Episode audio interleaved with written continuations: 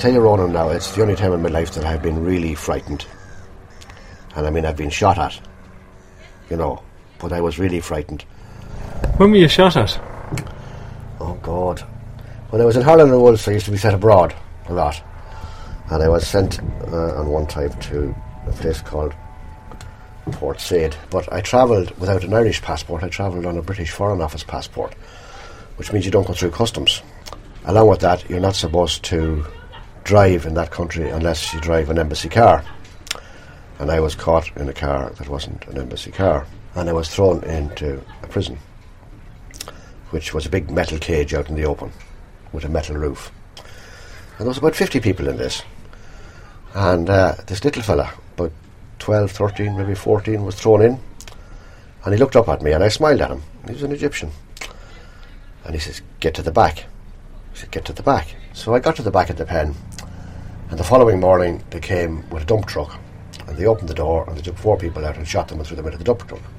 And that was all right for about an hour. And they came and took four more out. And when the dump truck was full, they went off and emptied it somewhere and came back for another load. And with that, the British Embassy arrived and I was allowed to go. And I said, I'm very sorry. I said, I can't go without my servant. I couldn't look after myself. I said, I have to have my servant. Get him, said the soldier. So I called the young fellow out and he cut me coat and we walked off down the road. And when we were gone about 200 yards, I patted him on the head and says, Go wherever you like, son. Good luck.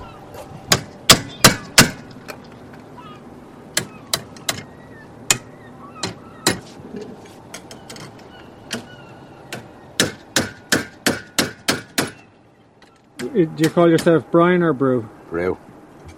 Brew. Brew. Where does the name Brew come from? Yeah, just a nickname from school. There's a Brian Brew sort of thing, you know. Oh,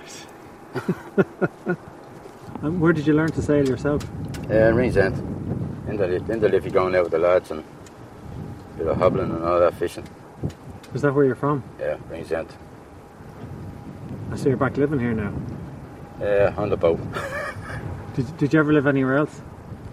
Uh, no. No, always Ringsend. Was away at sea for a long time. On Irish shipping and day and night. A few years there. And then just oh, always I was a apprentice boat builder at one time with a fellow called Patsy Whelan.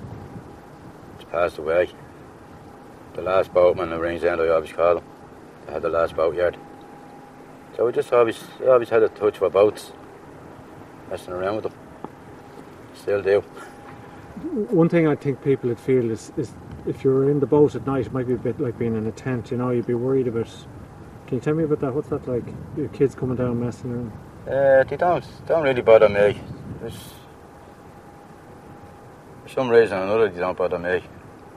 It's only once, once he uh, was sort of drunk, well drunk, well drunk, and I got mugged just down further down the ride, but I wasn't on the boat, and that was about it. Because I was so drunk, I didn't know who, who it was, so I was kind of course that time.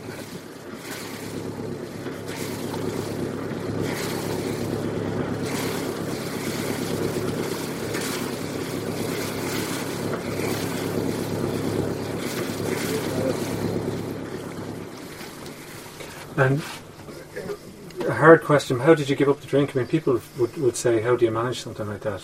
Oh, very simple. I went broke. the simplest thing in the world. It's the best therapy. Yeah, it's the best therapy of the lot. No money, no drink.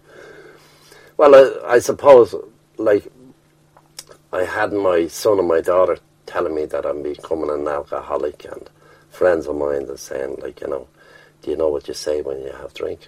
I said, no. Well, one of them taped me, and when I seen what I said, that was enough. Now, I, I, was never abusive. I wasn't abusive in drink now, or I, I wasn't a bowsy or rowdy or anything like that. But if you asked me a question and you didn't like the answer, the hell with you, I wasn't worried. You know, without taking into any consideration what another person thought, right. I would just come straight out with it, which was wrong. And is on a boat? Is it lonely? Is life lonely on a boat? Oh, it can be very lonely. But I, I'm lucky. Now I met a few friends and uh, I go to Taylor's Grange, but there's a bit of a dance. Now, I can't dance for nuts. And uh, I met some lovely people, I have to say, the best of the best. And I met men in my own position that are on their own, they're either separated or divorced. And to be honest about it, we're all looking for somebody.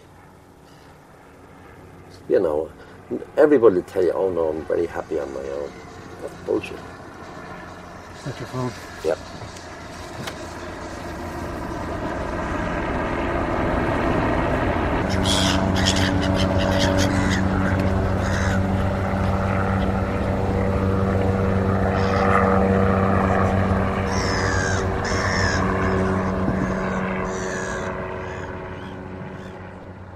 You have a scar on your head there. Did you hurt yourself? They got hit over the head with a winch handle that went spinning backwards and hit me on top of the head. They operated seven and a half hours from the patches. And my youngest son came in and the day after it and he says, You know what happened here, don't you? I said, What? He said, Seven and a half hours. He said, This spent seven hours, he said, looking for a bit of your brain you hadn't f***ed up. And the other half hour putting it somewhere where you wouldn't get at it.